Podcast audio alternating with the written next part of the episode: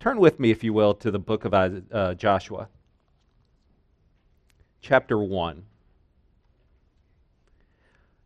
Stand with me as we read the first nine verses of Joshua 1. Joshua 1 After the Lord, or after the death of Mo- Moses, the servant of the Lord, the Lord said to Joshua, the son of Nun, Moses' assistant, Moses, my servant, is dead. Now therefore arise, go over this Jordan, you and all this people into the land that I am giving to them, to the people of Israel. Every place that the sole of your foot will tread upon, I have given to you, just as I promised to Moses. From the wilderness and this Lebanon, as far as the great river, the river Euphrates, all the land of the Hittites to the great sea toward the going down of, of the sun shall be your territory. No man shall be able to stand before you all the days of your life. Just as I was with Moses, so I will be with you. I will not leave you or forsake you. So be strong and courageous, for you shall cause this people to inherit the land that I swore to their fathers to give them. Only be strong and very courageous, being careful to do according to all the law that Moses, my servant, commanded you. Do not turn from it to the right hand or to the left, that you may have good success wherever you go. This book of the law shall not depart from your mouth, but you shall meditate on it day and night, so that you may be careful to do according to all that is written in it. For then you will make your way prosperous, and then you will have good success. Have I not commanded you, be strong and courageous? Do not be frightened, and do not be dismayed, for the Lord your God is with you wherever you go. You can be seated. Father God, we thank you for your word. We thank you for this, uh, this passage. We thank you for, for Mark. We thank you for this church, Lord. I give this time over to you, Lord, that you would reveal to us your character, your, who you are through your word, and that you would speak to us in this time, and that we would know you better and love you more as a result, and that you would knit us together in, in unity of faith. And uh, just instruct us this time. We give it over to you, Lord, in Jesus' name. Amen. So I, I once had a mentor. Uh, those of you who don't know me, I, am I'm, I'm not a preacher. I'm a, I'm actually a lawyer, and I had a, a mentor, an older, very well respected, kind of legendary attorney who who uh, mentored me early in my career. And I was always really appreciated, appreciative of him. And he, he gave me this piece of advice. He said, Chris, there is nothing more rare in this world than an original perspective. And true, and in keeping with his point, this passage in Joshua is very common to see in installation services. It's something that we see a lot, a lot of installation services that uh, it is used and uh, churches use it when they're give, delivering a charge to a new pastor. That doesn't mean that it's in any way stale or uninspiring, though. To the contrary, there's a good reason why it's appropriate to visit this passage during a time of transition and a period of leadership transition, and when we're delivering a charge to new leadership. You know, let's set the scene here of where we are in history when we come into this passage. You know, God had made a covenant with Abraham. He called Abraham and his descendants to be his people. And then those people were later enslaved in Egypt. And then God freed them through Moses and he brought them he gave them the covenant at Mount Sinai. He delivered them the law and he revealed himself through the law to them. He instructed the people to obey. Now, the book of Joshua picks up the people are right on the cusp. They're right on the banks of right on the right on the other side of the promised land, getting ready to take uh, uh, move into the the border uh, into the promised land. And Moses has died, and now we have this period of transition of leadership. And chapter one memorializes this change in leadership by giving us the charge that's given to Joshua. And this is basically Joshua's installation service, is what we see here as Israel's leader. And presiding over the installation itself, giving the charge, is God Himself. Let that sink in a little bit. You know, this transition, this change in, in leadership is being overseen by God. and he is giving he is the one giving these words to Joshua. He was the chairman of the search committee that called Joshua and chose him as the leader. And I know what you're thinking, and you're right. Mark Burks has been a little bit shortchanged in this. You know, when you look at who hit the the uh, head of his pastor search committee and who is given the charge him, you know, it, it doesn't stack up here. I, I, I, can I can I can see that.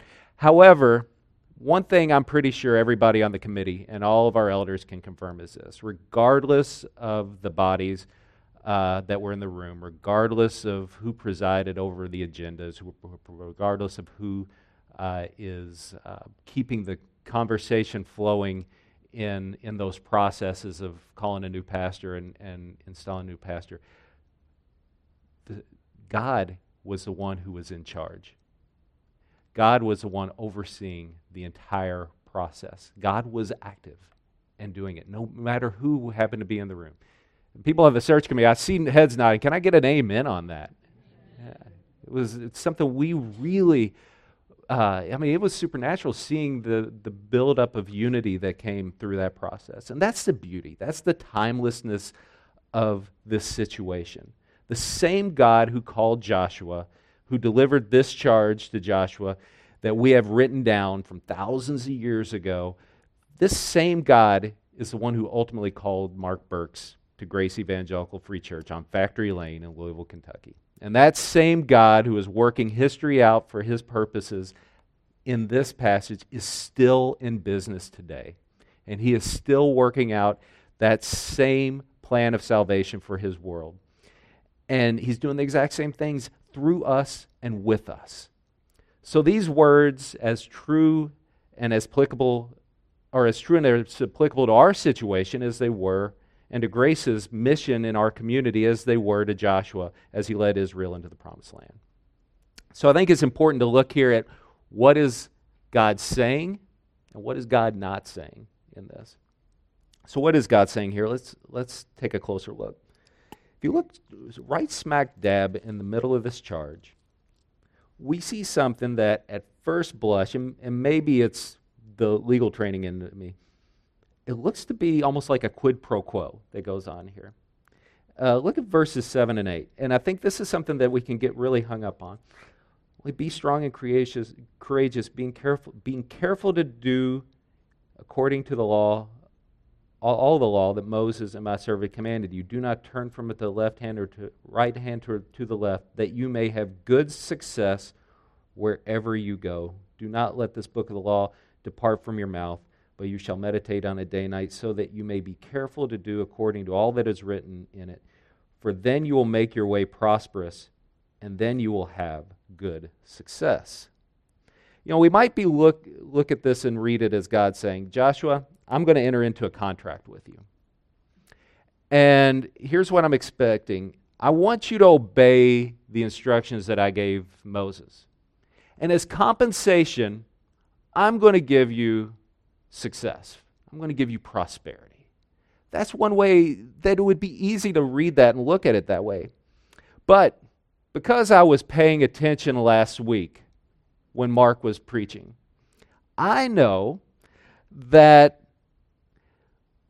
when God gives us blessings, blessings do not always equal success and prosperity as we would expect them to look. Sometimes blessings look that come from God suspiciously look like difficulties.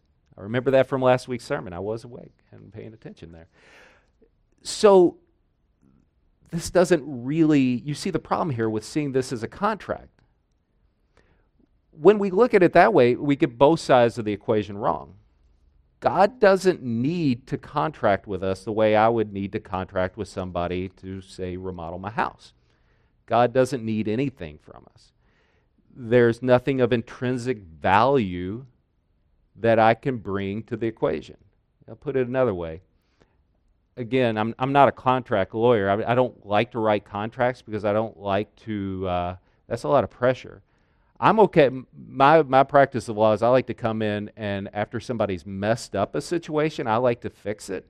I don't like to keep people from messing things up. But I, so I have a lot of respect for people who have the, the, uh, the I don't know, the, the gumption to be able and the confidence to be able to write a ironclad contract. But here, contract law 101. Every contract, every legally recognized contract has three elements. There has to be an offer, an acceptance, and there needs to be consideration. Someone has to offer terms. Then somebody, ha- the, another, the other party has to accept the terms, and there must be some consideration. There has to be some exchange of value for that contract to work. But that view breaks down in God's economy. That's the amazing thing here. We have nothing to offer him. God never comes away enriched in our dealings with him. I, I love the way C.S. Lewis likens this to a child borrowing money from his father to buy a present. C.S. Lewis, he, he, he wrote, he said, Every faculty you have, your power of thinking or of moving your limbs from movement to movement is given to you by God. If, you're de- if you devoted every moment of your whole life exclusively to His service, you could not give Him anything that was not, in a sense, His already so that when we talk of man doing anything for God or giving anything to God, I'll tell you what it's really like. He says it's like a small child going to his father and saying, Daddy, give me a sixpence to buy you a birthday present. Of course, the father does, and he's pleased with the child's present. It's all very nice and proper. I, love C.S. Lewis. He's very to the point. He says, But only an idiot would think that the father is sixpence the good on the transaction. So you see, I mean, the father appreciates and cherishes the present that his son gives him, but he's not any richer because it was purchased with what was the father's already. And that's why, looking at this in a contractual nature, it all breaks down. We can never contract with God because we don't have anything to offer him that's not already his. And this is the amazing thing when you think of the fact of when you think of God, he makes covenants. Covenants are just a, a fancy word for a contract.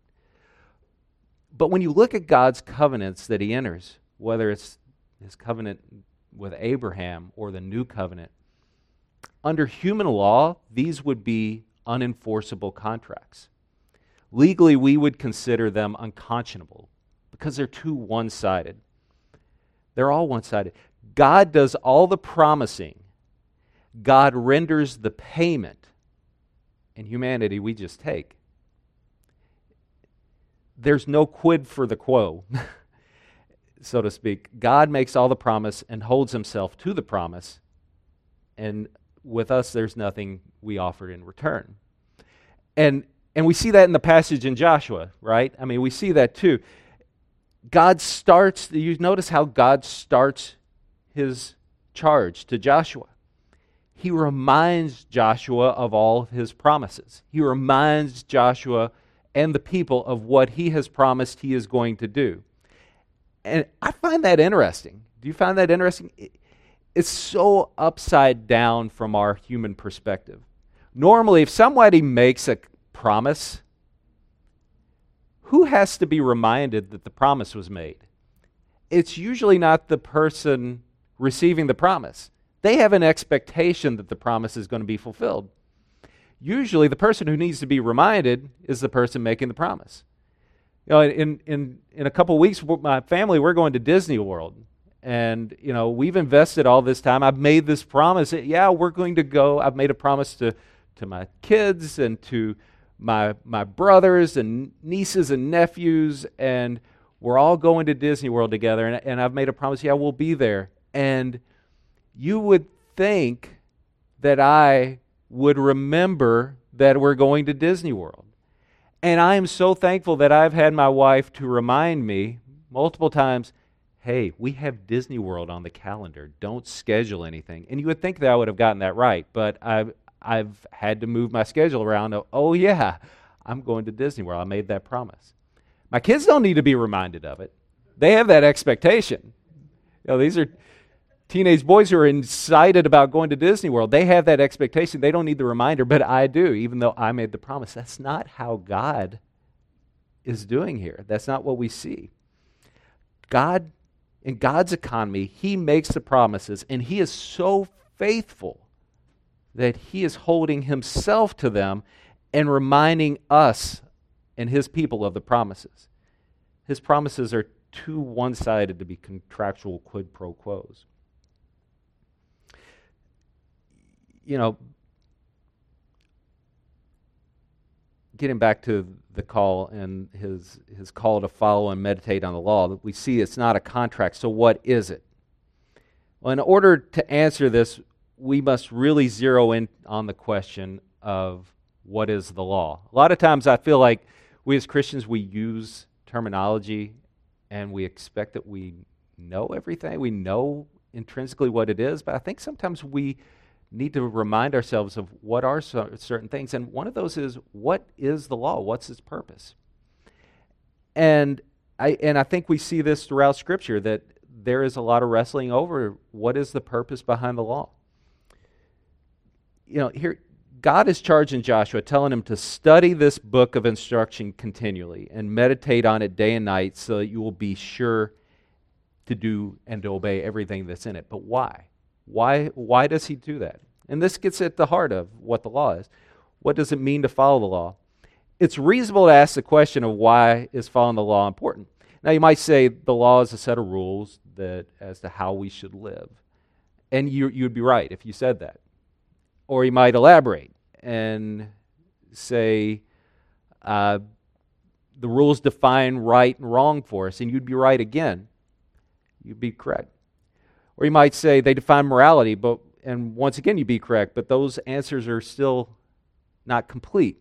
They don't get to the why. Why is it important, important to follow the law? And you might say, well, that's an easy one, Chris. If if we follow the law, we live good moral lives. But you know, again, that presumes that we want to be moral. And maybe from a more self-serving angle, you might say, well, the law is there for our own protection. And following the law protects us personally and allows order in our society. And that's a good point. You got a good point there. But when God tells Joshua to follow the law so that you'll be prosperous and have good success, you know, that seems kind of inconsistent, doesn't it? With when the psalmist, what's the psalmist crowd? He says, Why do I see the wicked prospering? you see, all the answers, all those answers do have an element of truth in them, but they're all incomplete. There's a trap we can fall into where we, I've noticed, where we can kind of unconsciously view God like, like Santa Claus, who is saying to us, You better be good for goodness sake. And we, we go to Him with what we want and expect Him to give it back to us. And when we do that, it shows that our understanding of the law, and at least our treatment of it in our lives, is incomplete. And one of the ways I serve here at Grace, and I've done this for years, is I teach high school and junior high Sunday school. I've taught adults before. We had this conversation in our elder meeting. I've taught adults before. Uh, I don't like teaching the adults. I don't like teaching you guys. I really find it enriching to talk to the, the youth here. But you know, one of my concerns, one of the things that I always get nervous about is that I'm going to start getting, like, every Sunday I get nervous, and, and, and Brian teaches it with me. I don't know if, if he feels these nerves too. Maybe it's just me. I always get a little nervous that I'm going to get angry calls from parents or something like, what are you teaching these kids? You know, luckily two of them are mine, so I, I can feel the angry call from my wife. That's fine. Um, but the reason why I have some of these concerns is not because we're teaching heresy or anything like that, it's because we ask some tough questions. And the, the desire there is to kind of strip away some preconceptions and traditions and really get to the heart of why do we believe what we believe. And I know this is an aside, but the interesting thing that I, I, was listening to a podcast one time that had uh, it was Mike Hosper having a, a conversation with Justin Fournette. Justin Fournette was a former NFL running back, uh, all pro running back, and he made a comment that really hit me. He said, when he, he was giving his testimony, he said, when he was, his greatest period of spiritual growth was when he was in college. He said his love of the Lord exploded when he was in college.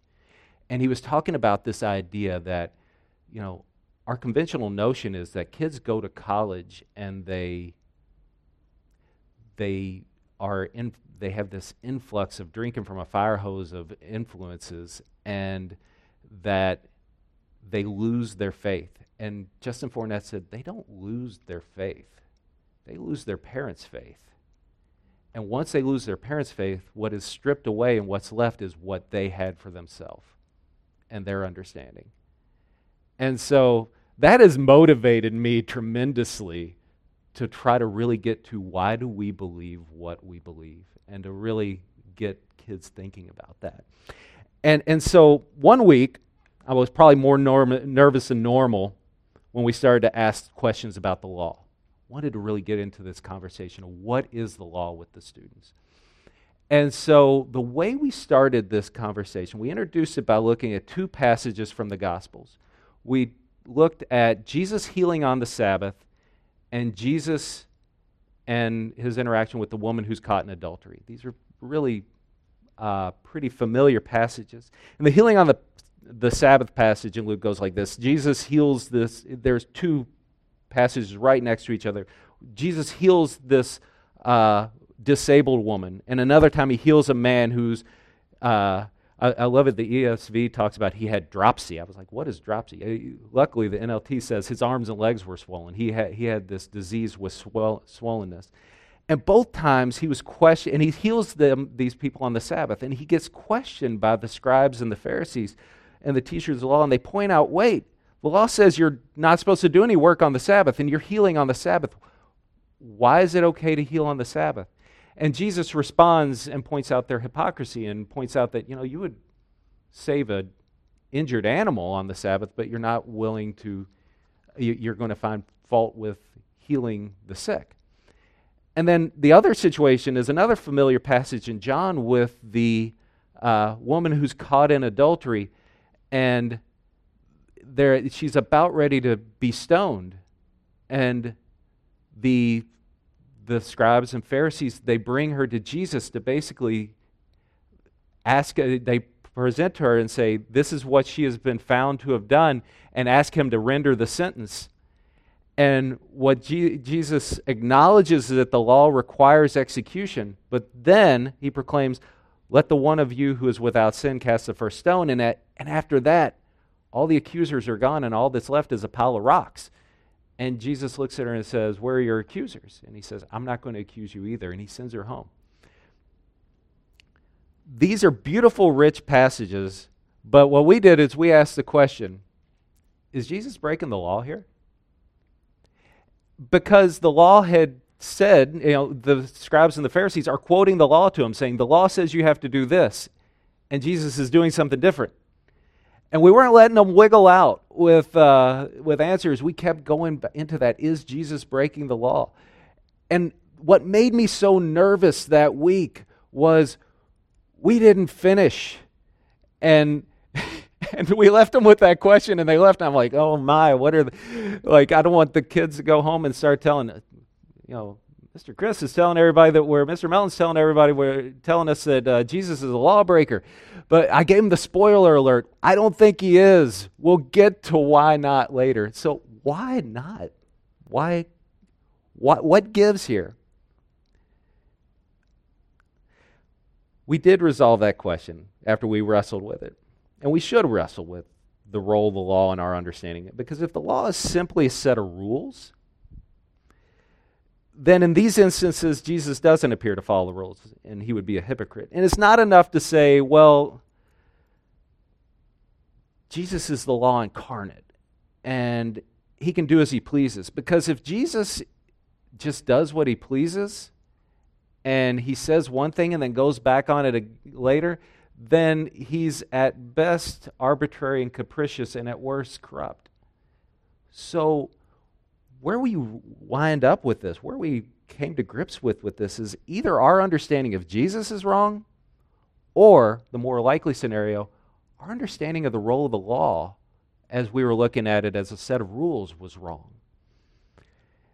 And looking at scripture, we come away with the conclusion that it's the latter, that the law is something more profound than just a set of rules to live your life, to have a good life.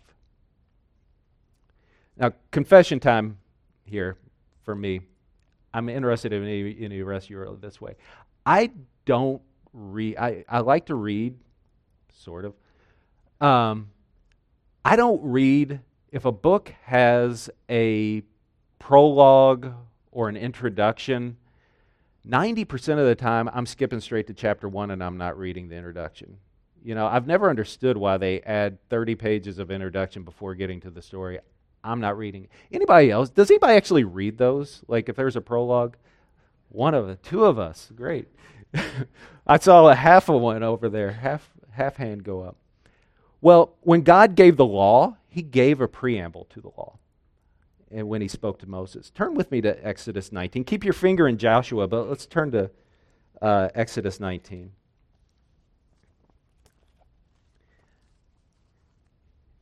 Exodus 19, he, this is uh, God as he's giving the, the law to Moses. It says, On the third new moon, after the people of Israel had gone out of the land of Egypt, on that day they came into the wilderness of Sinai. They set out from Rephidim and came to the wilderness of Sinai, and they encamped in the wilderness. Then there Israel encamped before the mountain. While Moses went up to God, the Lord called to him out of the mountain, saying, Thus you shall say to the house of Jacob and to the people of Israel, You yourselves have seen what I did to the Egyptians, and how I bore you on eagle's wings and brought you to myself. Now, therefore, if you will indeed obey my voice and keep my covenant, you shall be my treasured possession among all peoples, for all the earth is mine, and you shall be a kingdom of priests and a holy nation. These are the words that you shall speak to the people of Israel. So here's the preamble God explained why he's given the law and what the law's purpose was supposed to be. Did you catch the purpose? His purpose is that the people would be what? They would be his treasured possession and a kingdom of priests. Now, what do the priests do? What's their role? The priests act as a mediator. Uh, uh, the priest, he represents the people to God, and then turn around and he represents God to the people. That's why God dealt so harshly with Eli's wicked, corrupt sons who were priests and who were uh, corrupting everything and, and stealing uh, the sacrifice and growing fat off the sacrifices. They were given the people a represent, representation of a corrupt God. But here in Exodus 19, God says that by following the law, we show this world what God looks like.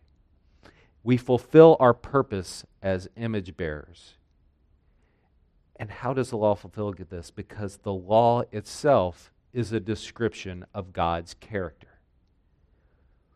We, knew who, we know who God is by the law. We know his character because of the law. Do not commit adultery. Why? Because God is faithful. Do not steal. Why? Because God is generous. Do not bear false witness. Why? Because God is honest, true, and incorruptible. Do not kill. Why? Because God values your life and cares about you. He wants the, you're precious to Him. You see, this is why Jesus doesn't outright condemn the adulteress here, or and this is why Jesus heals on the Sabbath because God is both just, but He's also merciful, and the the law shows us this. So when Jesus is doing these things, he is not breaking the law. He is acting in accordance with God's character, as the law shows it, as the law has demonstrated it to us. That's also why the scribes and Pharisees aren't getting this because they are treating it as a to do list and a prescriptive, legalistic text. You know, this is why the psalmist says, I love your law. You know, you, it's interesting. The psalmist over and over talks about, in different various psalms, says, I love the law. And it, to me, that's always been kind of interesting because when you read, you, you ask anybody who's read the Bible straight through, what do people say is the hardest portion to get through? It's usually Leviticus. I mean, I'm not sure that the psalmist is really saying, I really loved reading about restitution situations. And I really, you know what was great? I really loved reading about how to diagnose skin conditions. You know, there are whole chapters in the Levitical law about, you know, devoted things like mold and, you know, what to do when you see a hair growing out of a mole and things like that. And I'm not sure that the psalmist is really talking about that, that I love those portions.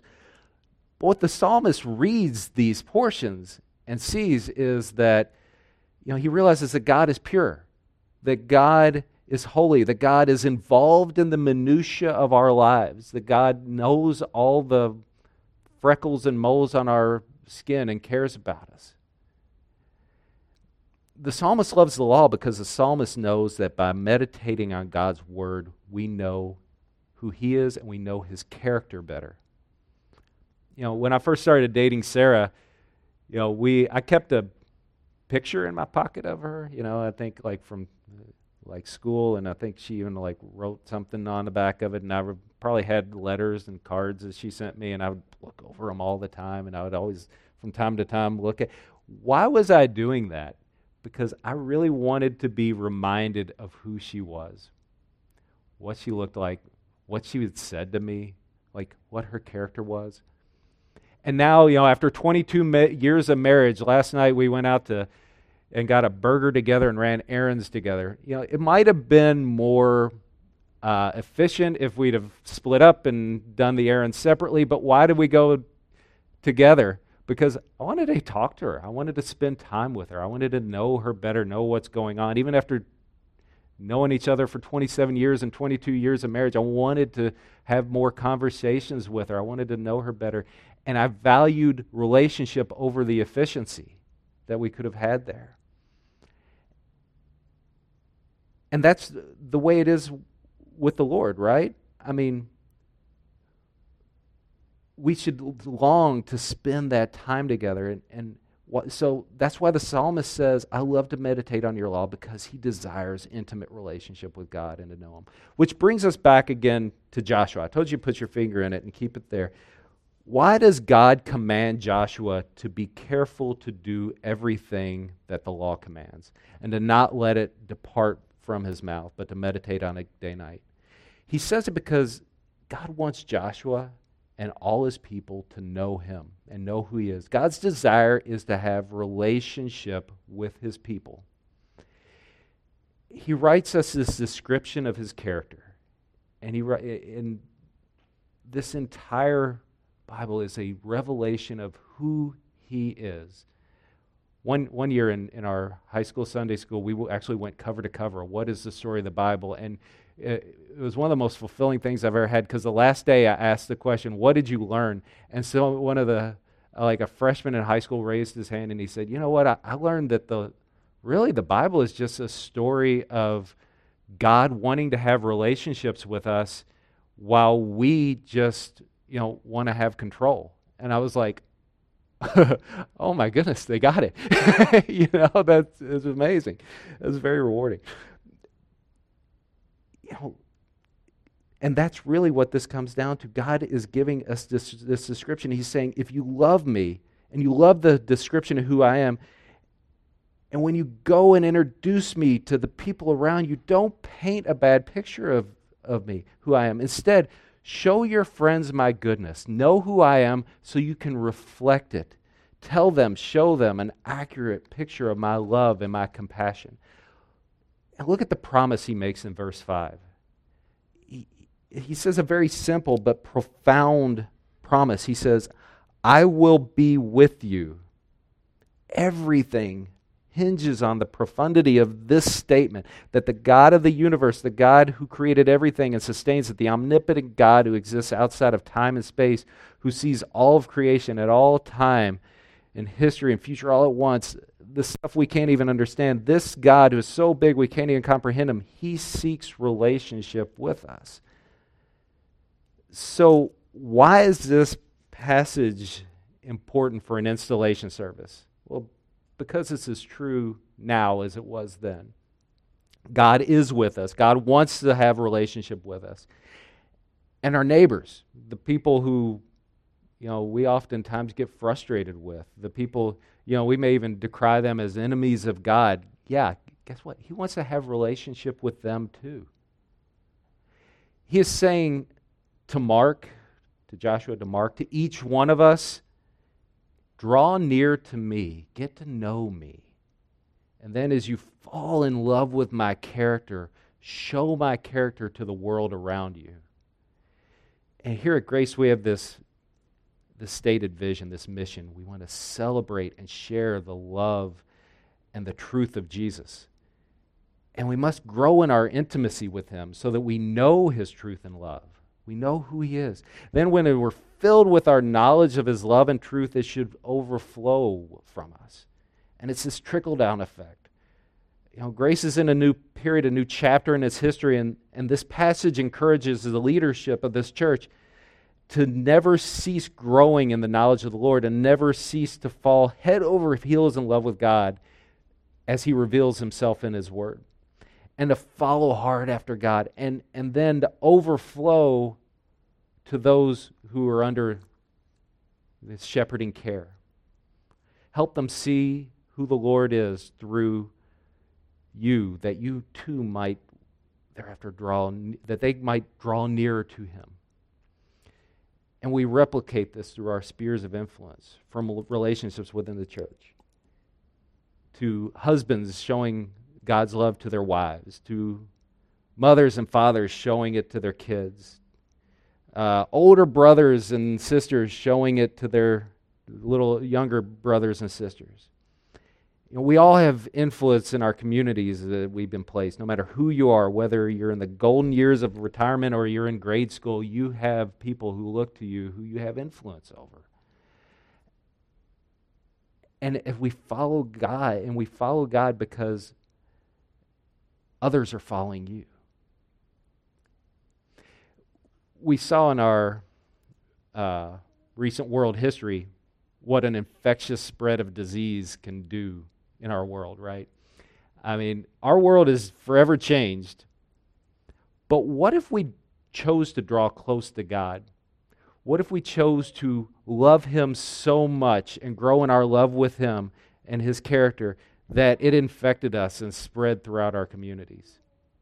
What if those people who we came into contact, we were scared to death of contact, you know, for the longest time, uh, you know, and but what if the people who we grow come into contact with wouldn't get infected with a disease, but would be infected with God's love and come away knowing that they were loved because we were spreading that.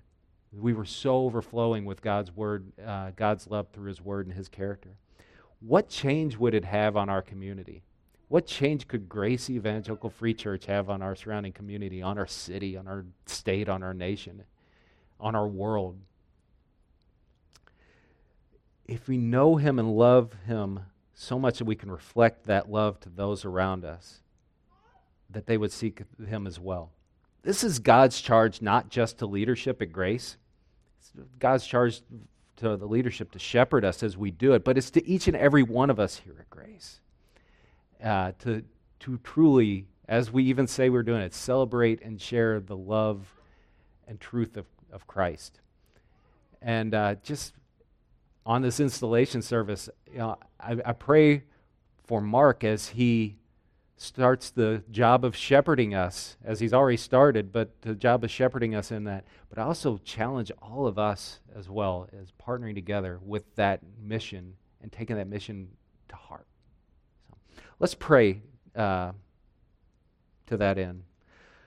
Father God, I, I lift up grace to you right now, this, this church family. I'm, I'm thankful for uh, and excited every time there's a new chapter, Lord. Uh, there's an element of, of newness and excitement. And Lord, just recommit. I say we would recommit ourselves, build up in our hearts this desire to follow that, that mission of infecting this world with your love, of drawing nearer to you, to loving you so much that we would spread that to everyone else that comes into contact with us that this world would know you better and that we would impact our community and our world for you and show this world who you are and do it accurately to those we come into contact with. We ask this in Jesus' name. Amen.